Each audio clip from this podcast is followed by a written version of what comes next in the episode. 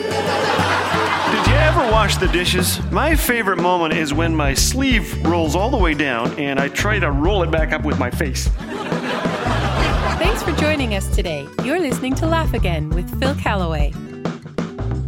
It didn't take me long to realize that I was a few screws short of a hardware store. I was 10 when I found myself lowering a lit firecracker from a string over the fence above a neighbor's dog. About the time it went bang, I thought, what have I done? What kind of a person does these things? The dog was fine, but I clearly wasn't. I was a mischievous, troubled kid. If I had scissors in my hand and a girl's ponytail was dangling in front of me, well, the next step was pretty obvious.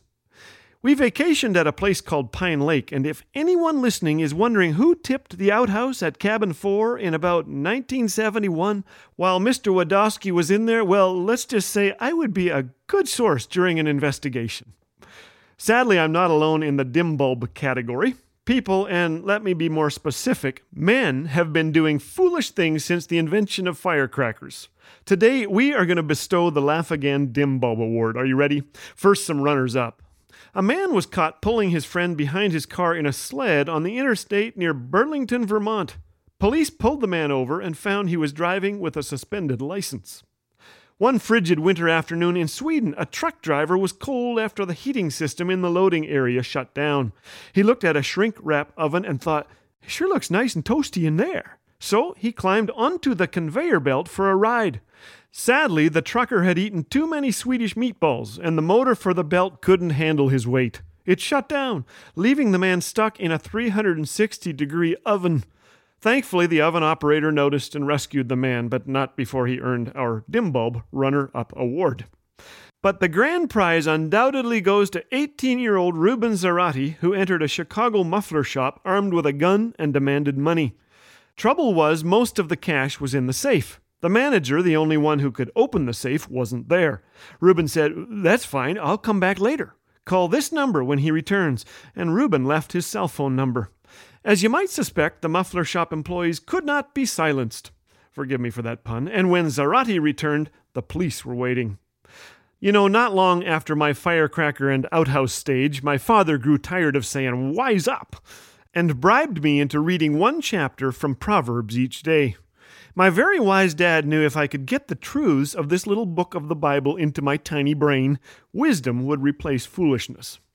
In it, I discovered warnings for a fool and rewards for the wise. And I've never forgotten this.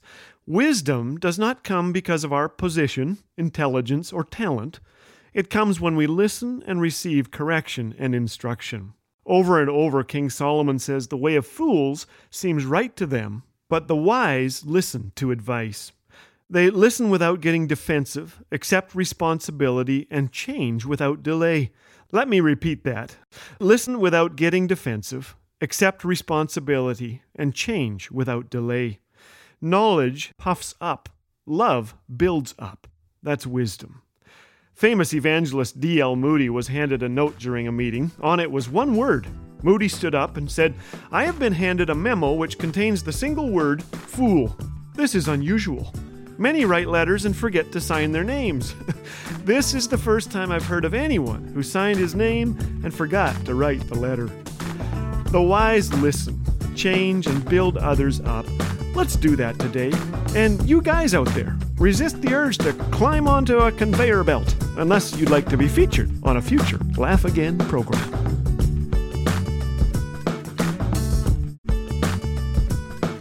Experience the clean family humor of Laugh Again with Phil Callaway 24/7 on Laugh Again TV. Available on YouTube anytime. Bite-sized videos guaranteed to make you laugh, think, and encourage your walk with Jesus. Just search Laugh Again on YouTube. And did you know that your likes, comments, and subscribes help get these encouraging messages in front of more eyes? So be sure to engage and help spread the word. Laugh Again. Truth bringing laughter to life.